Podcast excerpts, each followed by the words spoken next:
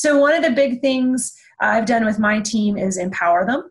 You know, if you've got people that um, are willing and able and technically savvy, you should allow them to help you with reports and communication and and let them own that decision if they make their own decision not beat them down but really try to utilize the people around you that are capable and that will help you it's time for a new era of communication in the swine industry one that you can get the latest updates while commuting or driving to farms here you will have the brightest minds of the global swine industry in your pocket. Swineit Podcast is only possible with the support of forward looking and innovative companies like Elanco's Prevacent, a new perspective. Visit prevacentpers.us to learn more. NutriQuest, experts serving producers and delivering breakthrough solutions. Genesus, the first power in genetics. AB Vista, new nutritional perspectives and novel enzyme applications to drive pig production. Zinpro, essential trace minerals, exceptional performance. EveryPig, a simple yet powerful pig health and production management tool. Gestal, always one step ahead in swine feeding. Adisseo provides programs and services to help producers achieve their targets in a high quality, safe, and sustainable way. Welcome to the Swineit Podcast Show. My name is Marcio Gonçalves, your host for today's episode. you know, vaccines have been negative before in herds. Um, we've seen uh, the stress of vaccination, you know, an uncontrolled immune response, um, so high fevers, you know, vaccine reactions, I guess, for a lack of a better term, that you know cause animals to go off feed or miscarry. You know, if they're sows or you know pigs to become lethargic and, and miss meals. You know, that's that's a negative impact of the vaccine, even though we don't report it as a typical vaccine reaction. We think of vaccine reactions as swellings or death, um, more extremes, right? Mm-hmm. Uh, but even just the things we appreciate normally, um, you know, can be hard on the animal, and I think that's true of people. So I don't know. I, I'm always cautious of the unintended consequences of something that sounds, um, you know, uh, something new Right. That yeah, that's a great point. Yeah, I mean, we we see in our herds that there's enough um, variation in, you know, every animal's different, and these these mega herds, right? We've got we've got four 13,000 head sow farms here, and so you've got 13 individual sows that may respond differently to that vaccine, and um, you know, they've all had a little bit different experience through their acclimation process. Um, you know it's a multiparous farm so age season all all impact that. So sometimes we're so used to managing the population that uh, i have a visitor. Ah there you go. I have a one year old wow yeah. Oh, just wow. turned one this week. Congratulations. Yeah it's it's a thrill. I hear you talk about your five month old and yeah. uh, makes me long for those days. They they change so quickly. My gosh. Yes. Oh. Hey, hey, hey. Here, say hi. Hello. How are you? Hi. say hi to the world. say hi to Dr. Marcio. Yeah. You want to be a swine vet? a nutritionist? Maybe. so nice. Yeah, we're strong teeth. Yeah, teeth. You gonna stick your tongue out? Yeah. He's been a fun little journey in life. Makes you uh, sit back and reevaluate what's yeah, important. That's exactly right. Yeah. I've been very career focused. Um, and for all these, you know, it's I've been working in the industry now for 11 years. Mm-hmm. Graduating in 2009 started at Smithfield in 2010 when it was still Murphy Brown. Mm-hmm. Here in 2013, and have been here. And you know, having him has really made me think about what's important in life and uh, slow down a little bit. Yes. So that's good. Yes. Yeah. yeah. And I think, uh, you know, when COVID hit, that was actually a good thing, you know, when it comes to, to, to babies.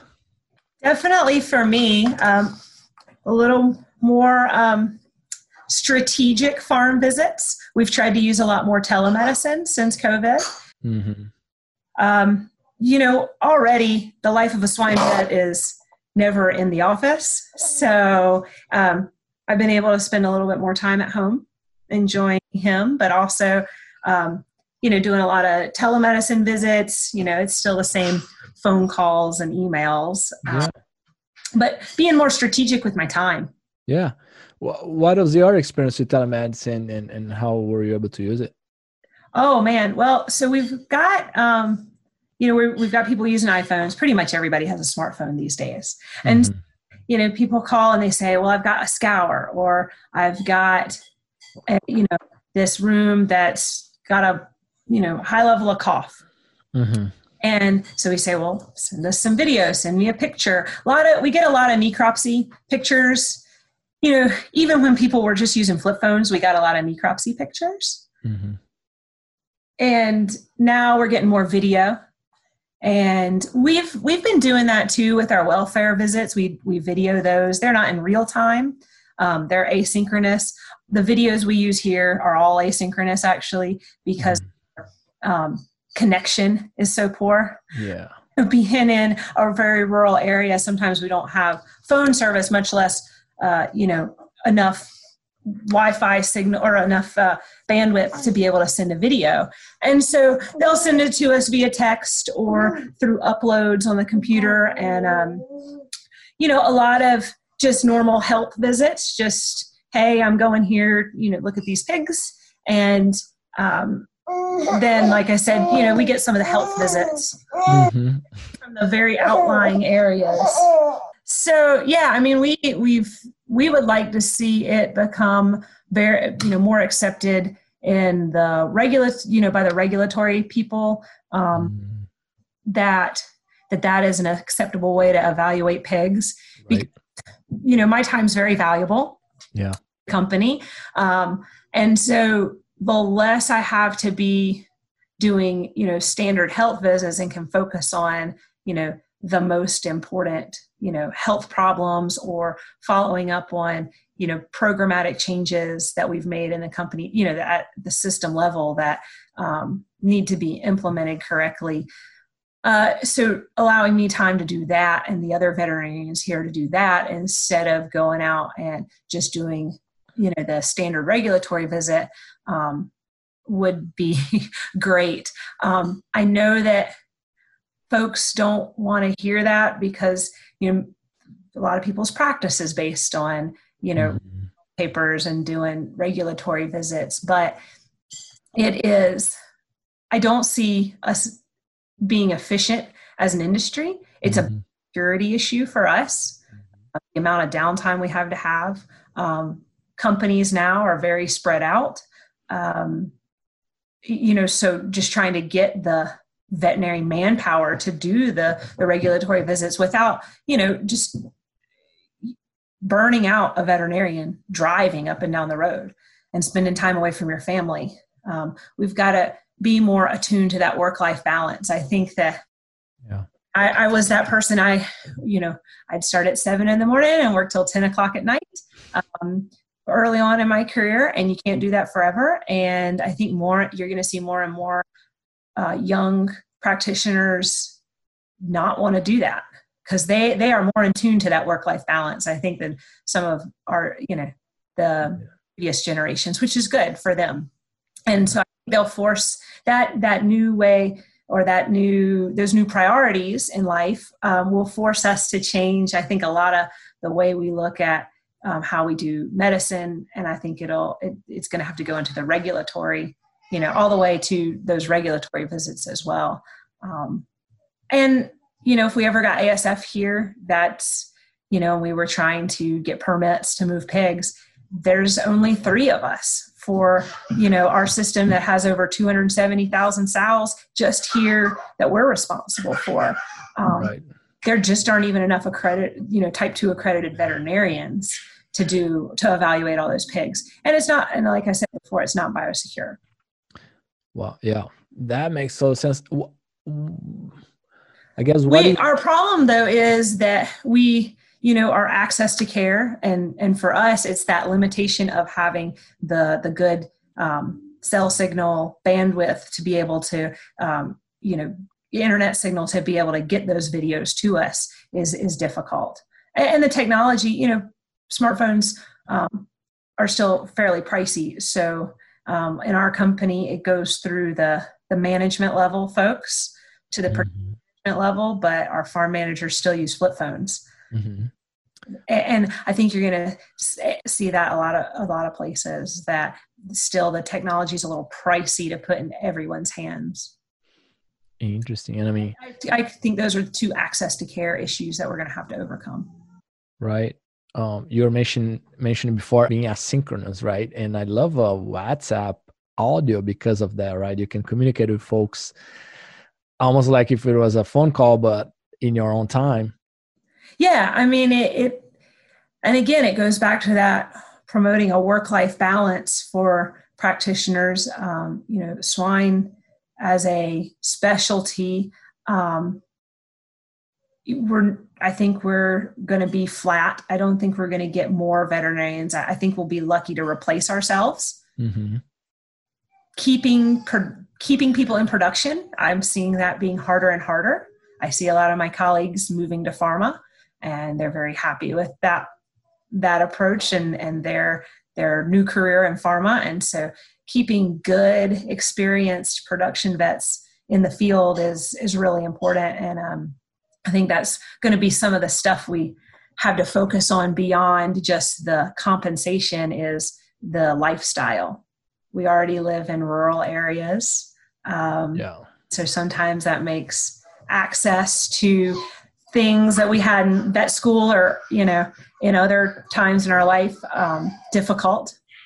And, um, you know, uh, Dr. Pollmann talked about sharpening the saw. That's mm-hmm important. We've got to be able to let people have the time to uh, decompress and come back uh, rested, uh, their mind, um, they're sharper that way. So hence, sharpen the saw from uh, the seven habits. I love it.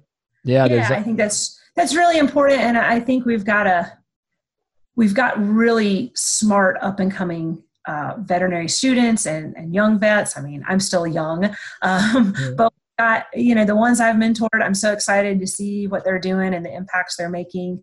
Um, i don't want to burn them out.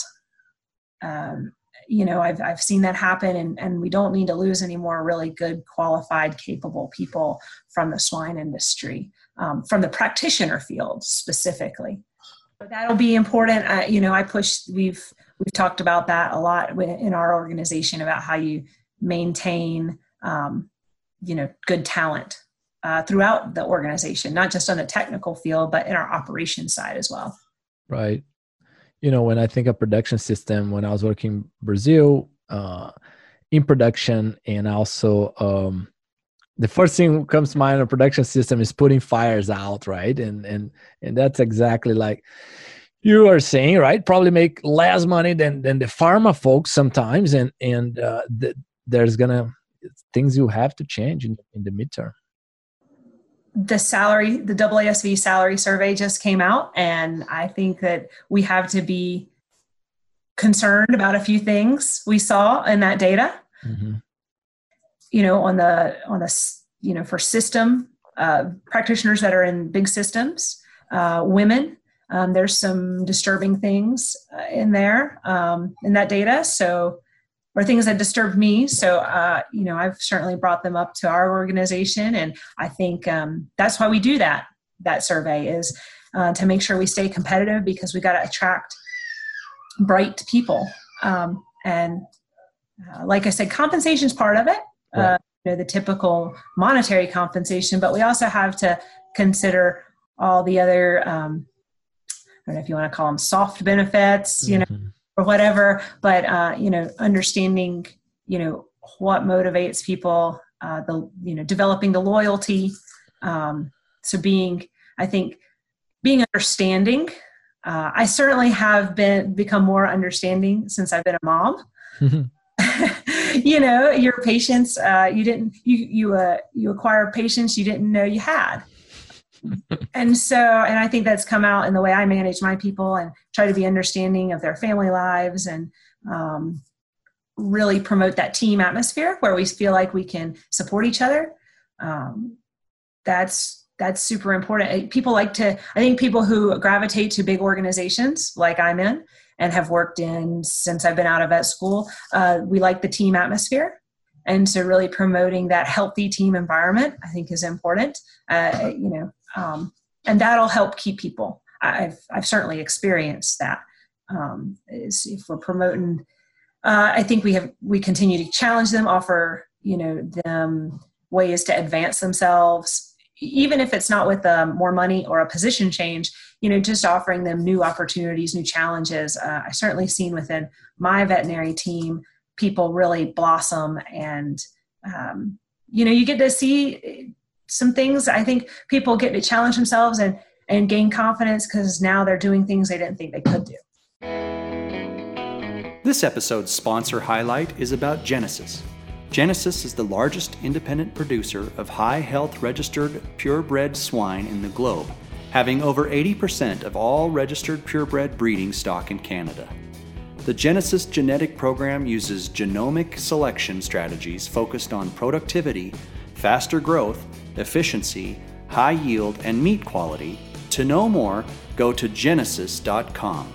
G E N E S U S.com. I love it. And it's funny because we started talking here and uh, uh the conversation was so good that I start recording and yes, yeah. you know, I never asked you to introduce yourself. So for those that don't know you, Dr. Robbins, uh, if you can share your career so far. Yeah, so I kind of mentioned a few steps along the way. So um, I'm a graduate of North Carolina State University, mm-hmm. undergraduate veterinary school, and I did my PhD there. Uh, mm-hmm. Dr. Maria Correa and Glen Almond. Um, and so had a great mentorship uh, throughout the early part of my career. I actually started out in undergrad in poultry science, okay. and that exposed to um, really the integrated business structure. And so um, when I had the opportunity to do some swine research and, and really uh, get involved in the field that way, um, uh, Dr. Morgan Morrow and uh, Dr. Wondwossen Gebreyes uh, helped me get started in my PhD. Um, you know, started out with doing some uh, antimicrobial resistance work on salmonella. Uh, so, and looking at antimicrobial alternatives uh, for use in swine production. So, very exciting. Continue to develop that into a thematic thesis and finish that in 2016. So, um, I joined the um, the team at Murphy Brown there in North Carolina out of the Kenansville office in 2010. Uh, and then I came out here to Seaboard in 2013. So mm-hmm. it's taken me a little bit to finish. It took me a little while to finish on my PhD. Uh, had a lot of supportive people on my committee, very understanding people, because you know in in 2013, you know the swine industry experienced something we never uh, had faced before. At least you know in in a, I think modern you know a lot of our recent careers is you know a, a epidemic, which was PED. Um, and that really uh, you know i basically spent three years just focusing on that disease and trying to figure out how do you manage a large system you know do you do you manage the the disease in the system? So do you just learn to live with it? Do you eradicate it? Um, you know do you do a hybrid because you have different regions? Um, it's it, that took a lot of time. So i probably could have done a phd just on that. Wow. um, what, but I what was able to finish up in 2016, and so that was exciting, and have stayed on here and grown my uh, veterinary team here. We I've got nine direct reports and a, t- a team total team of uh, 13 people, and so that's that's very exciting to be able to. Um, you know work with those people and, and like i said developing them has been really really fun learning that leadership aspect of, of veterinary medicine um, we do a lot of research, so that you know that's complements my uh, the PhD and the, the research background. So that's been fun. Um, and you know, hey, if you as a veterinarian, you kind of got into this for the bugs and drugs part, so with that too. I love it. Um, I was gonna ask you, so what did you find on PD uh, when it comes to should you live with it or not by region? What what is your conclusion so far?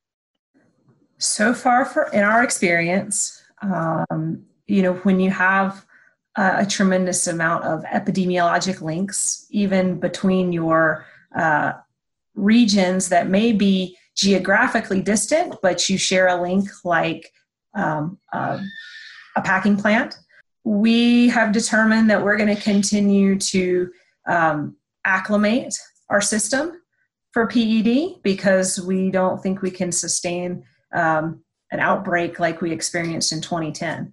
And you know, if you look at the the SHMP data, um, we've done a good job. Uh, even the systems that have chosen, or you know, producers as well that have chosen to continue to acclimate gilts, you continue to see the the every year that um, that curve, that epidemic curve, continues um, to go down. Uh, even in, during the, the PED season. So I don't think that's been negative for the industry. Obviously, no one wants to live with diseases. You know that's never our goal but we have seen um, outbreaks that we can't explain. And we hear of those in high health systems outbreaks of um, ped or other enteric coronaviruses that um, they shouldn't really happen in a high health system right and so if if they are vulnerable then we consider ourselves even more vulnerable because we're a commercial system um, and so we have decided to continue to acclimate our, our gilt since our sow herd's acclimated, and uh, we'll continue to, to reevaluate that every year.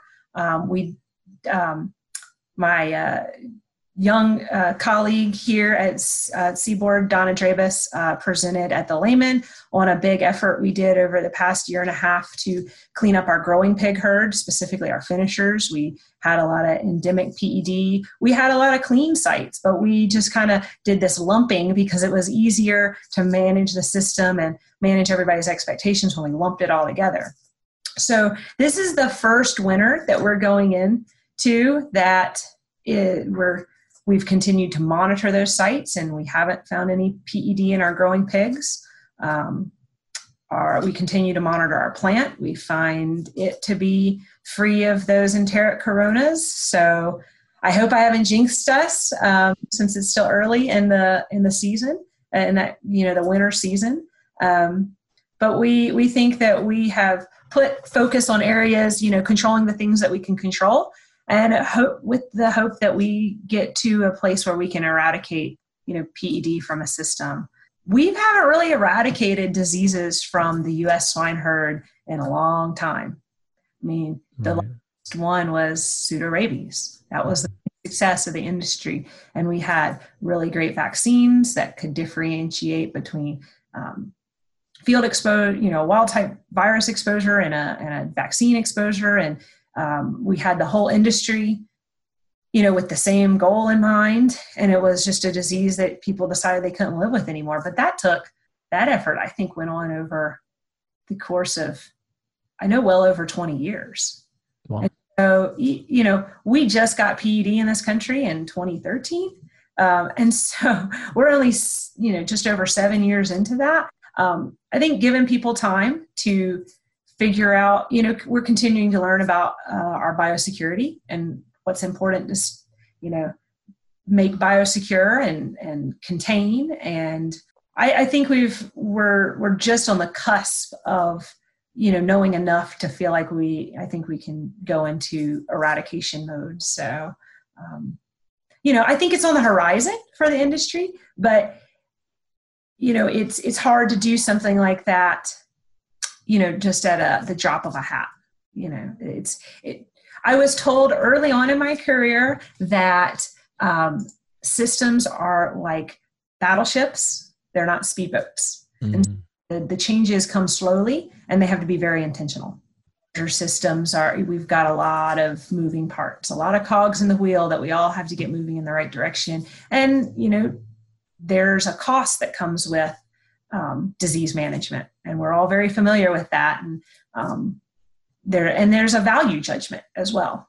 Um, and so um, you kind of get to the point where like with pseudorabies, um, I read that basically the industry just got fed up with it. So I think we'll we'll see the same thing with PED. I, I hope the same thing with PRRS. We've got some great technology out there. Um, sadly, we're not implementing it in the U.S., and I that's kind of a bummer as a as a veterinarian um, because I don't like to see sick pigs, and PRRS makes pigs really sick. Right. So right you know ped the same um, you know i think the gene editing is a great technology i think you know uh, they've already shown it's they've been able to gene edit pigs to be resistant to PRRS and TGE. I would think PED is right on the on the horizon, but if we can't utilize that technology, you know, sadly, it'll just be a great academic report for the at least in the U.S. We'll see if other countries adopt it, and maybe once it's adopted elsewhere we'll, you know we won't be early adopters it appears in the us do you think europe is going to adopt adopt before? I don't know. I can't say i'm i'm i probably haven't been in tune to that. You know i, I hear that china is making big moves to try mm-hmm. that um, you know technology into their herds. But you know it's not going to be a panacea just like we saw filtering farms or installing trailer bakers was going to be the you know then it was going to be the next best thing since sliced bread but then people got you know still got diseases. You know they still got PRRS they still got ped yeah it happened at a lower rate um, of infection but it still happens so you know i think that's the other thing we have to manage people's expectations. Like just because we get this technology doesn't mean we throw all the other you know progress we've made on biosecurity um, and all that effort we've put in uh, to gathering data and and managing risk um, and under, trying to understand how we move diseases around that doesn't mean we stop doing that. It'd just be a great technology because it'd be one less thing i have to go out and you know face every day selfishly as a practitioner you know PRRS has just been terrible for our industry. And, you know, we're going on 30 years of not a whole lot of progress and, you know, the we kind of have the vaccines we have, we kind of have the biosecurity, you know, implement uh, biosecurity technologies we have, but not a lot of other uh, gene editing pig was the biggest, you know, was just amazing. But you know, that's we're just kind of stuck in that regulatory conundrum right now. Um, but as a practitioner, you know, you hate seeing sick pigs. Any veterinarian, anybody in the whole industry, nobody wants their pigs to be sick. And um, so that I think that's that's been a frustration for the industry. Is you know, hey, we're very worried about our animals' welfare. Having sick pigs is you know bad for welfare. Um, this is a technology that would improve our you know the health, the total um, productivity of a pig and we're not able to use it. So bummer, but you know, it, again, I said earlier, things don't happen fast. It's a, it's a, the government is the same, right? It's a battleship, not a speedboat. So, you know, maybe we'll see some um, progress here in the next few years as as people get more comfortable with the technology. But I assume that that's that's really where the, the where people are just they're not you know with the with the government being responsible for you know determining do we do we accept that risk um, you know to put that those pigs into the food supply and you know um, people look for no risk nobody wants to be responsible for a, you know if something negative happens um, i think there's good data to show there's not going to be that those pigs aren't fundamentally different except in a you know they just don't have the receptor for the PRRS virus anymore. How great is that? Um, but you know, um, we'll see. Hopefully, we'll see some improvements. I mean, like I said, it's just going to be slow. I assume that's how it's going to be in Europe. That the adoption will be slow. Um, probably once people, you know, do adopt it, then we'll probably see a pretty rapid um, you know increase in in the utilization of technologies. But i don't know you know the immunocastration i, I just recently listened to the the interview you did with dr pollmann and you know immunocastration's been a little bit of the same thing right? It's been that technology's been around for a while. Uh, it's been very successful and still has, you know, kind of been a regional adoption, not a not a widespread industry adoption. So I don't know. We'll we'll see.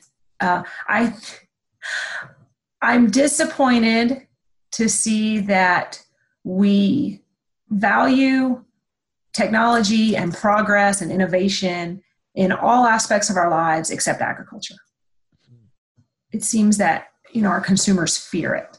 Um, you know the the bigger farms, the the you know the gene edited pig, the you know the immunocastration, you know just all the diva vaccines. I mean they're they're very sus- it seems that they're very suspicious of when we want to apply these technologies. Um, but in every other aspect of their lives, they're thrilled. Mm-hmm.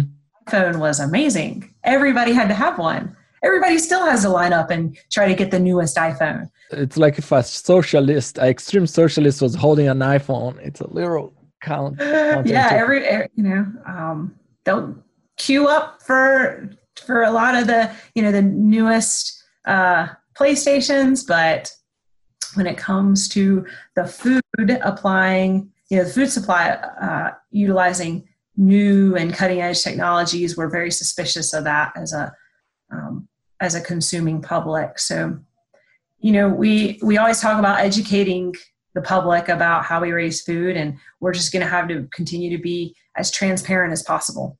Right. Sometimes it feels that it's a little paradoxical, right? The the push for antibiotic reduction is is against the welfare push because yeah. if you go completely uh, free uh, or raised without antibiotics, it's right. Mm-hmm. And then mm-hmm. the whole thing with uh, people not understanding the difference between uh, transgenic and gene editing and, and things like that. You know? Yep. Yep. Genetic modified. Um, you know, I, yes, it is very paradoxical. Um, we've certainly I tried to point that out in you know every group that writes policy on those things um, that we've we've got to do something um, to improve the that perception that transparency and i know it's going to be again it's just going to be slow uptake i think interesting now let's transition to your expertise uh, with feedback and oral controlled exposure I think most people are familiar, at least in the West, at least with the term feedback, right? Uh, but if you can also explain what feedback means for folks around the globe, uh, maybe they call that something else, and then uh, oral controlled exposure as well. Yeah. So feedback has traditionally been, you know, the utilization of a tissue homogenate, um, unique uh, to that specific herd to try to produce immunity uh, for a specific pathogen. Um, most people think of feedback for rotavirus. Um, so that, that may be an ongoing uh, feedback program to produce uh, immunity for the piglets. Uh, or you know to produce a colostral immunity that the piglets will have access to so that might be an ongoing feedback program some people may be familiar with feedback because they've utilized it in a disease um, elimination eradication program for things, you know, historically it was used for TGE. Um, in both those instances, it's because we don't have access to good vaccines. Um, and so we're utilizing what's there on the farm uh, to produce immunity, uh, whether it's to um, a new disease introduction, usually something like PED or TGE, maybe PRRS when we use um, LVI serum.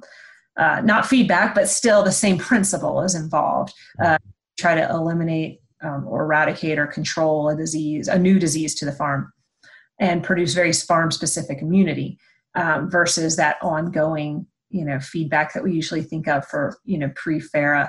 You know, it really goes back to things uh, you know, I was exposed to it for parvovirus. Before parvo vaccines were very common in the industry, that's, you know, people were using tissue feedback uh, to promote um, immunity to parvo in the sow herds. Um, and then, you know, you can go all the way back for oral controlled exposure to probably the Kohler work on E. coli, um, where you would grow up E. coli and, and feed and, and expose a group of pigs to that to produce an immunity um, I think we've gotten a lot more um, precise uh, about how we apply feedback and oral controlled exposure tissue homogenate you know whenever you're utilizing a, a live organism it, it's a concern um, because you you never want to harm the animals you're trying to help. And so making sure that it's free of um, unintended pathogens is important. Uh, so we do you know when we apply feedback we do a lot of testing of that material before we just you know give it to the whole herd. Um, you know the those rotavirus homogenates uh, are tested every batch is done um, and tested for PRRS and PED all our del- all our um, coronavirus enteric coronaviruses um, circovirus you know any bacterial pathogens because you know you you don't want to um, you know you, you always will do no harm um, and so we're and the goal there is to you know produce that colostral immunity, that IgA, um, in you know high levels of that in the milk, which will protect those piglets early on in life um, before they can develop their own immunity. Um, then you know with your disease you know elimination eradication you know the intent is get you know max out the immunity um, and then so no you don't have any animals that will continue to shed in a population. You know kind of like this this covid thing right?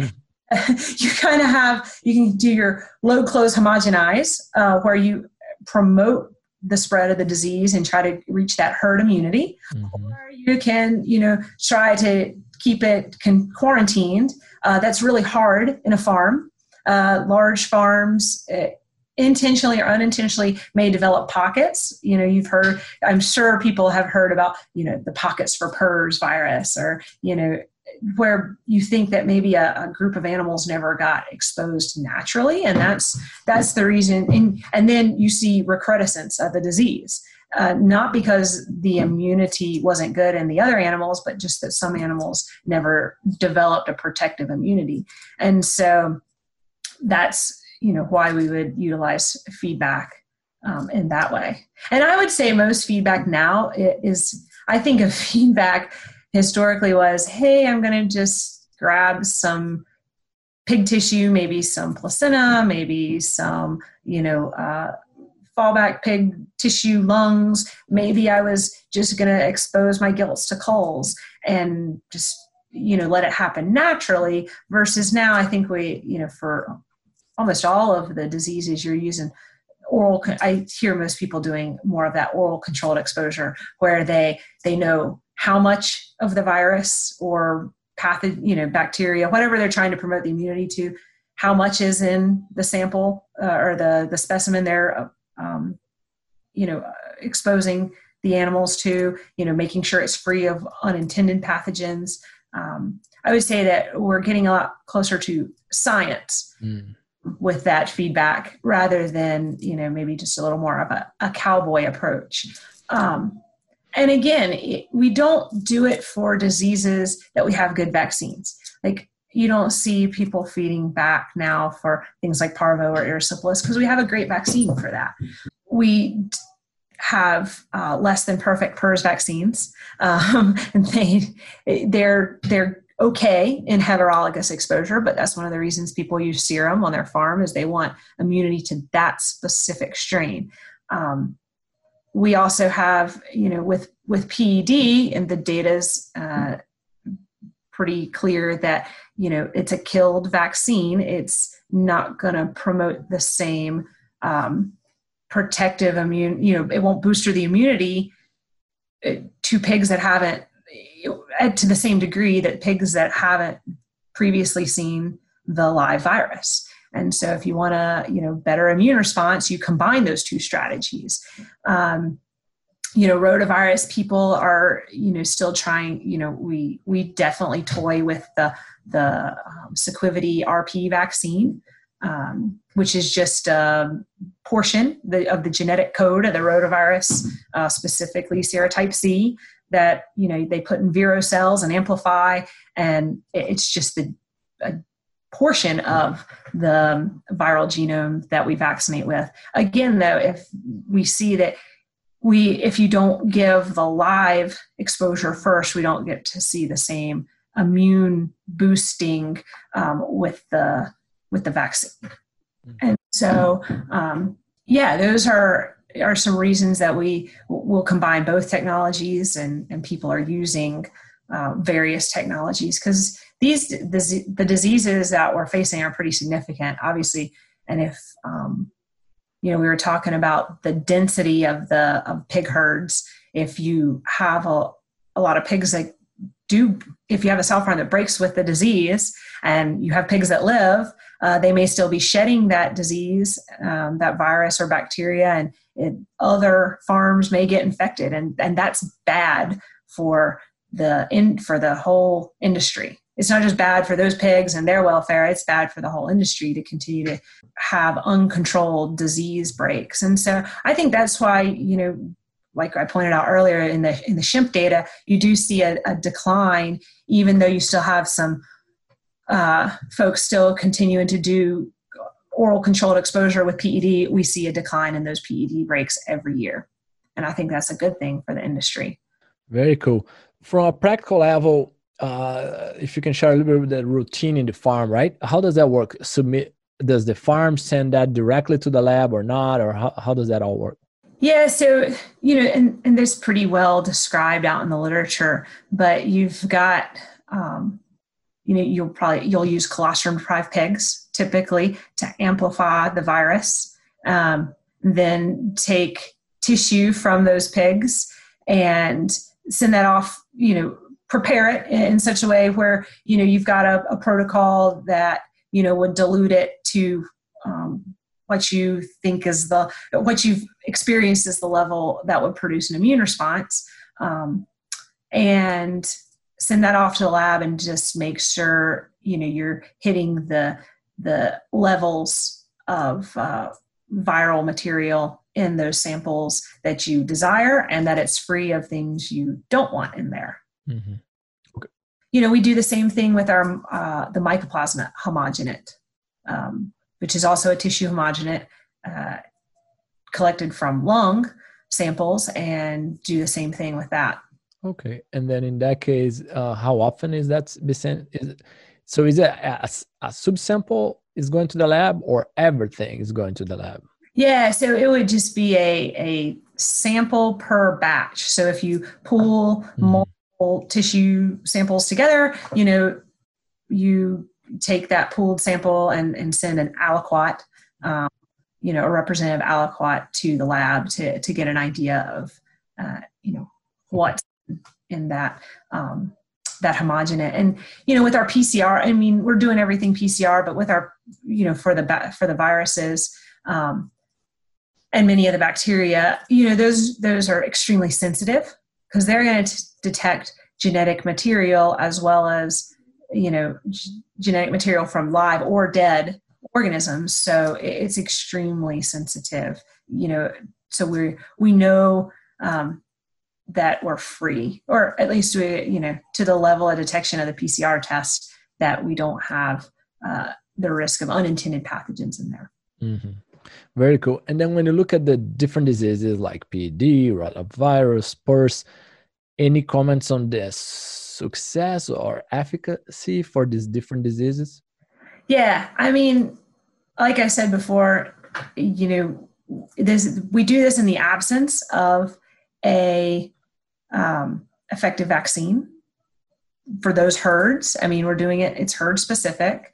Um, again, because we have a herd that um, has a significant problem, and yeah, we do. We certainly have um, shown that we've seen a reduction in scour mortality when we're doing rotavirus um, exposure to sows pre-farrow um, because again we're promoting that colostral immunity and that you know milk that iga immunity um, like i said before you know i kind of judge the the industry and our our decline in ped outbreaks you know uh, has been a good thing with our you know with doing ped exposure um, you know folks use PRRS LVI very routinely. Um, you know, the data is a little less clear there, whether, you know, um, data from Dr. Linhares would, would say maybe your time to stability is better with the vaccine. But, you know, specific herds, I mean, that was a, um, you know, a a trial. It was or an epidemiologic evaluation of what herds were doing. Um, you know, and all all PRRS breaks are different. I think that veterinarians are applying this, you know, with you know safety in mind um, for specific, you know, herd herd specific. Um, you know, it's not just a blanket through a system.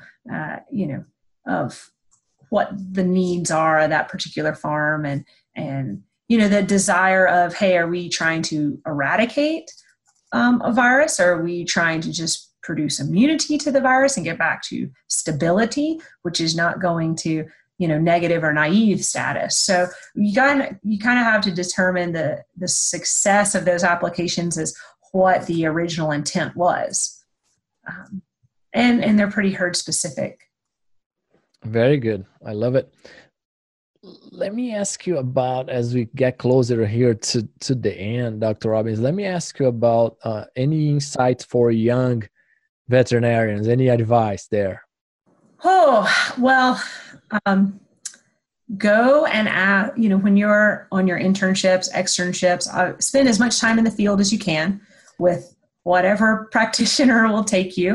Uh, i think that's the wonderful thing about swine vets. We like to mentor students because we no matter how old a swine vet is they remember being a student. They'll tell mm-hmm. stories from vet school. Um, you know where they sat they'll they'll remember a specific professor. They'll be like oh yeah you had so you know so and so they'll you know because those things are just that common ground that we all have laid down and, and kind of gets the conversation started right? We we have those common um, experiences. So we love to mentor and we love to answer questions. And you know as you can see today i you know will will be an open book. But that sometime that will end once you get out and practice eh, to some extent because we we can't be as open you know you can't come and do a ride along um, because you're for one you're busy mm-hmm. you know for a real you know you're a big vet mm-hmm. and you have your own clients um, that network never goes away but you know some of the the basically uh, you know open open to answer any questions you know you don't even have time some you know to spend asking those questions so i think you know really enjoy those experiences and, and not just the travel part of it but that interaction build that network um, learn as much as you can from the people in the field uh, so hopefully you don't make the same mistakes we have mm-hmm. you, know, you make this industry better um, but that's that's what I got the most out of. I traveled as a vet student. I went to the Netherlands. Um, I traveled all over the U.S. Had great mentors. Um, they know who they are uh, and continue to mentor me in life and in, in swine practice.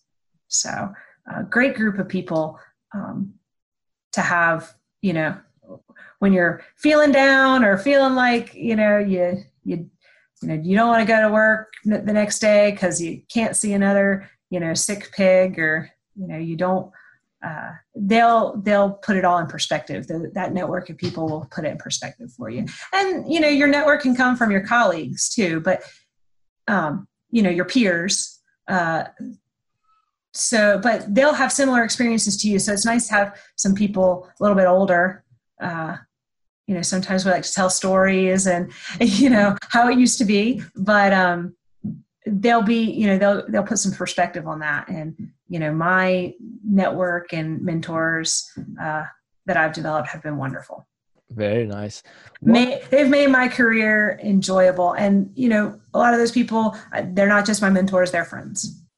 Right. One other thing i remember being on a farm in nebraska and dr larry coleman asked me hey you know you're a swine nutritionist. What i mean you know high, high paying salary what do you do or your company does to leverage that to leverage your time so that story to ask you what do you do to leverage your time from the minimal thing email details on email type of management texting whatever anything else I, am curious i love it's an area that i love me too, um, because I always want to be more efficient. Mm-hmm. Now that I have a you know a little guy, mm-hmm. you know I I just I don't want to spend as much time at work as I used to. It's not that I don't love it, it's just that I have other things in life that I love now. So, one of the big things I've done with my team is empower them. You know, if you've got people that um, are willing and able and technically savvy, you should allow them to help you with reports and communication and and let them own that decision and not if they make the wrong decision not beat them down but really try to utilize the people around you that are capable and that will help you. What you know now if they're employ they're your employees i guess they kind of have to help you but you know a lot of times there's that dotted line to other folks in your organization your in your practice um, and try and and identify their skill set and and try to you know use them to do stuff that is is not specific to your expertise. So don't be a micromanager on you know well the email had a misspelling um, you know mm-hmm. at the big picture right? Did it get the point across? Did they do the right thing? Did they request the right test? Um, did they get the right samples? And then your time can be spent looking at the diagnostic reports and looking at you know the production data and saying wow that that farm has had a three week increase in pre-wean mortality. I need to you know have we had any diagnostics recently? Let's look into that problem more. Or maybe we've got a, a group of farms that's having having issues. Um, you know and and that you know doing that you know sets you apart as a leader uh, that ability. And that's that's kind of that um, circle of influence uh, you will grow um, just because people will see you uh, as capable as an expert um, in an area and they see that uh, you don't get caught in maybe some of the the um, important less important and urgent box all the time. Yeah. You know they they yeah because i mean we need to be working you know veterinarians because to your point the the highly technical people um, are paid by an organization to be working on the important and often not urgent but important areas of the system to make it better.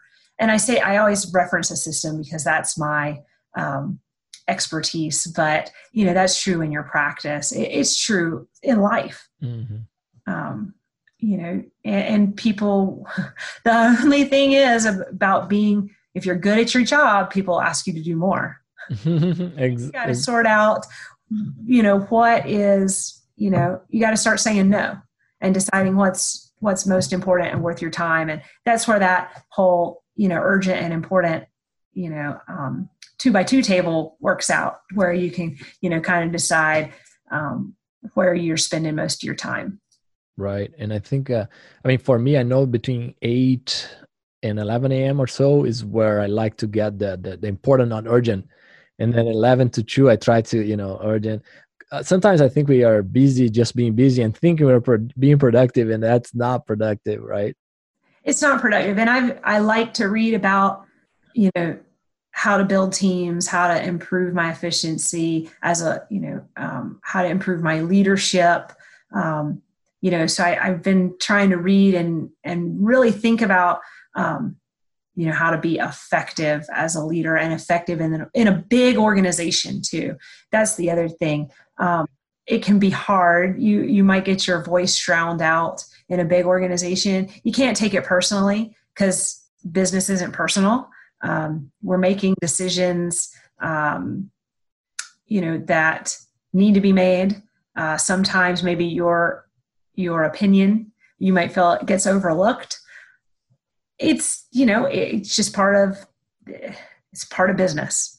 Uh, i feel very lucky to to have a you know group of people to work with on the operations team um, that really allow me to be good at my job you know.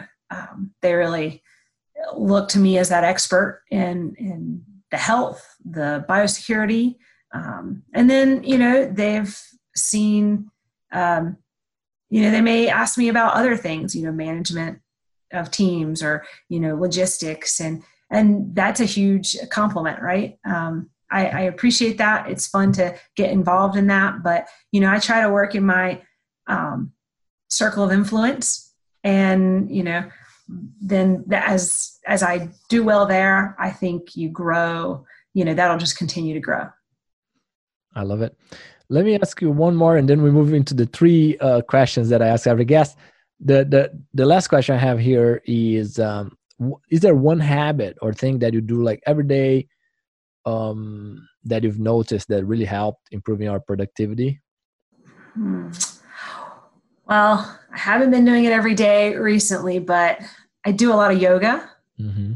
Um, I try to do something act. You got to do something active every day.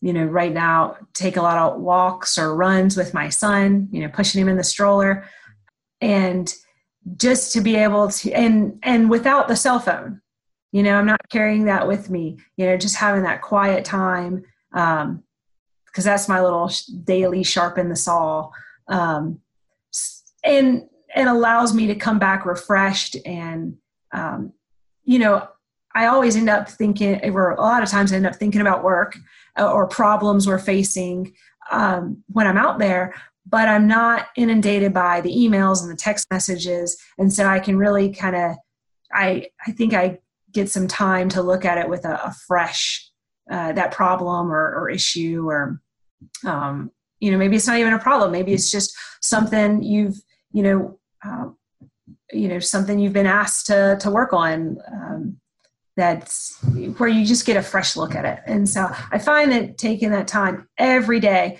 regardless if it's you know even if it's just 15 minutes it's still that personal time that you need to take and and don't feel bad if you're thinking about work. Even sometimes when i'm you know if i'm meditating i'm you know you can't help but your thoughts go back to work. But at least you know it's it's not with that same um, everything you know that fire that sense of oh my god i got to get it done and and i think you you're more intentional uh, then in that thought process I love it. I try to do the same thing. Yeah, intention intentional is a great word. Yes, I love it. It is time to our famous three. Isn't it time your PRRS protocol evolved? Elanco's Prevacent PRRS is safe and effective, offering at least 26 weeks of immunity duration against the respiratory form of PRRS. As the first and only on market USDA licensed vaccine containing a contemporary lineage 1 field strain, Prevacent is a contemporary solution. Connect with your veterinarian or an Elanco representative to understand how Prevacent can fit your operation. Visit prevacentprrs.us to learn more. Prevacent, it's time for a new perspective. For knowledge and news from the global swine industry, access our partner, thepigsite.com. All right. So the first question here, Dr. Robbins, is uh, what's your favorite swine related book? Okay. Well, swine related book, uh, I guess, you know, like most veterinarians, Diseases of Swine has always been the Bible. I mean, it is mm-hmm. go to. Um, the, you know, I've got, uh, you know, an epidemiology background. So the Cannon and Roe, um, you know, it's this little thin book. Uh, you know, but that that was great early on in my career understanding you know how do you come up with sampling protocols for you know different diseases you know now dr rotolo and dr zimmerman are blowing the the blowing that you know some of that thought process up but that was a great you know that's it's a great way to get started and you know when people are like, what do you mean I have to take 30 samples? Well, this is, let me explain to you why. So that's a great reference book too. So those are my two, that one's really not a, a swine specific, but it is instrumental to, you know, swine veterinary practice. Sampling is, you know, where you, and sample size calculations, you got to be an expert in that. Right like not doing a, I'll I'll take two on that one. nice, yeah, like uh, not doing a one barn versus the other kind of deal. It's oh, you know. yeah, yeah. Well, and that's yeah, like you said, in experimental design or in you know sampling, we right. have to be you know thorough. We have to be intentional. Um, know what you're going to do with the results. Know where is the most likely you're going to you know either rule in or rule out a disease that's present you know, there, like I said, there's great new information out there, but the Cannon and Roe book was, you know, always um, at my side early on in my career. Super cool. Uh, and you're exactly right, right? Many people reply this is fine. I love it as well. But one question I, I have on that is what if for the next edition, what is what's in your wish list? Oh, um, well, it's pretty bad. I don't know if anybody can see over my shoulder. I still have the uh, eighth edition. Mm-hmm. Um, everybody's kind of got their favorite edition. Is that the purple one? no, it's the red one. Red. it's like sure. a wine. No, color. it's the ninth edition. Sorry, it's the ninth edition. The eighth edition was Navy, and it had a great chapter on slaughter checks. And interesting. Is, you know, obviously we're you know the our business here at Seaboard is you know aligned with a packing plant, and it's still really important to be able to talk about um, you know lesions at slaughter. Mm-hmm. Um, I you know, um, I've done multiple slaughter checks, uh, not so many lately, but, you know, did sawed off noses for atrophic rhinitis evaluations. Um, you know, those things are important to know and not something we talk about a lot in, in, uh, the veterinary curriculum. So that's something I don't know if it was in the 10th edition, but uh, if it if it was left out, we got to put it back in and think about, you know, because that's ultimately why do we raise pigs for any other reason but to eat? I mean, right. that's what our industry is about is producing pork. So making sure we're providing safe food, I think, is critical. And and the veterinarian is going to continue to be looked at as the expert in that field. Same thing goes for antimicrobial use. And so I think we're going to have to expand that information on, you know, I think there has to be a, a chapter on antimicrobial stewardship too. Mm. I love it. How about a book outside of agriculture? Well, I've referenced it a few times as The Seven Habits of Highly Effective People by Stephen Covey. That that changed the way I looked at my interactions with my you know my peers um, and my team. And so trying to you know I I know you said you got to reread it. I think I look back at parts of it um, all the time you know it's it's not one of those things you read and then put back on the shelf you got to apply it and um, you know your daily situations you know you're never going to be perfect you're never going to be perfect at applying it and i've failed but i strive to do better all the time and uh, that's some good tools in there to think about those interactions you have uh, and being effective with people personally and on your team amazing now finally what uh, you think sets uh, apart successful swine professionals from those that are not? So, and and I think it's accountability. I think people being able to take the the you know the praise as well as the you know the kick in the ass. Mm-hmm. we're in you know this this is a business. Um, we make mistakes. You got to own those mistakes. Everyone I've owned, I have learned from more than I think if I, you know, tried to um, blame someone else or try to, you know, try to blame it on something that I wasn't responsible for. I've learned so much more, and I think that that builds the trust in your organ. You know, you build trust in your organization when you take responsibility for for mistakes, um, and I I think that um, veterinarians love to we strive for perfection that's just in our nature you know look you had to make great grades to get into vet school. It was so competitive. We had to be the best at everything. Eh, but in real life you know you know you're not perfect and mistakes happen and owning those and and um, i think has made me a, a better person. It's not an easy road to hoe but that's not true and you know that's true in any business right? Um, you know, where uh, publicly traded businesses are, are also very intense to work in. Um, you know, big, you know, there's a lot on the line. Um, and I think, you know, and I never advise people to leave jobs because they're unhappy, because I think that's that's on them. Um, this this environment, you know, that usually the environment you're trying to run from is is true everywhere. Um, yeah And so I think you gotta that goes back to you know trying to improve yourself and everything around you will improve. I love it. What's your insight on I mentioned perfection, right? What's been your this is truly the last question. Yes. the, what is the your insight on uh, like you said sometimes um, folks try to be too perfect what's the balance between uh, perfection and getting it done uh, uh you know executing yeah. oh man yeah well i think the ethics play in right i mean for one that that comes back to you know we all took a veterinary oath um, and so we're going to do the right thing uh, right. you got to maintain your morals and your ethics when you make your decisions um, you do so with the best information you have yeah but you do you got you can't you can't have paralysis by analysis you can't be mm-hmm. afraid of a mistake we always say i mean you know we reserve the right to get smarter.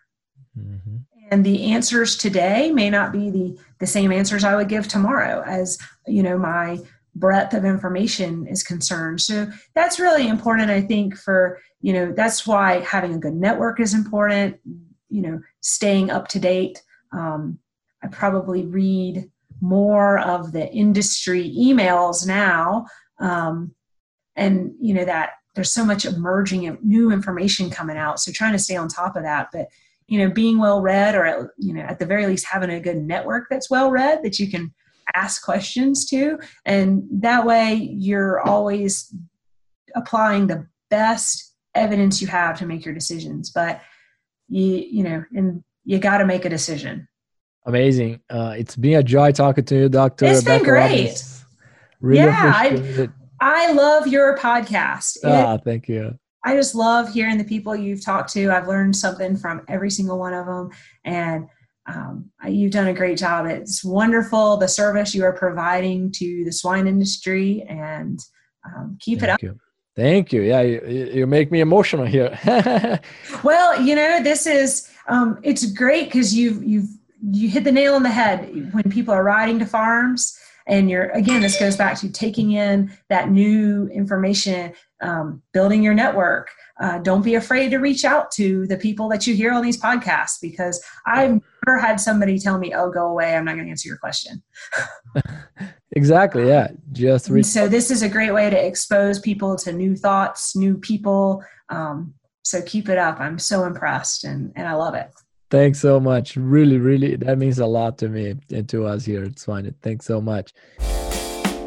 Imagine if, with a few key concepts, you could have the potential to create a massive positive impact by bringing from hundreds of thousands to millions of dollars for swine producers.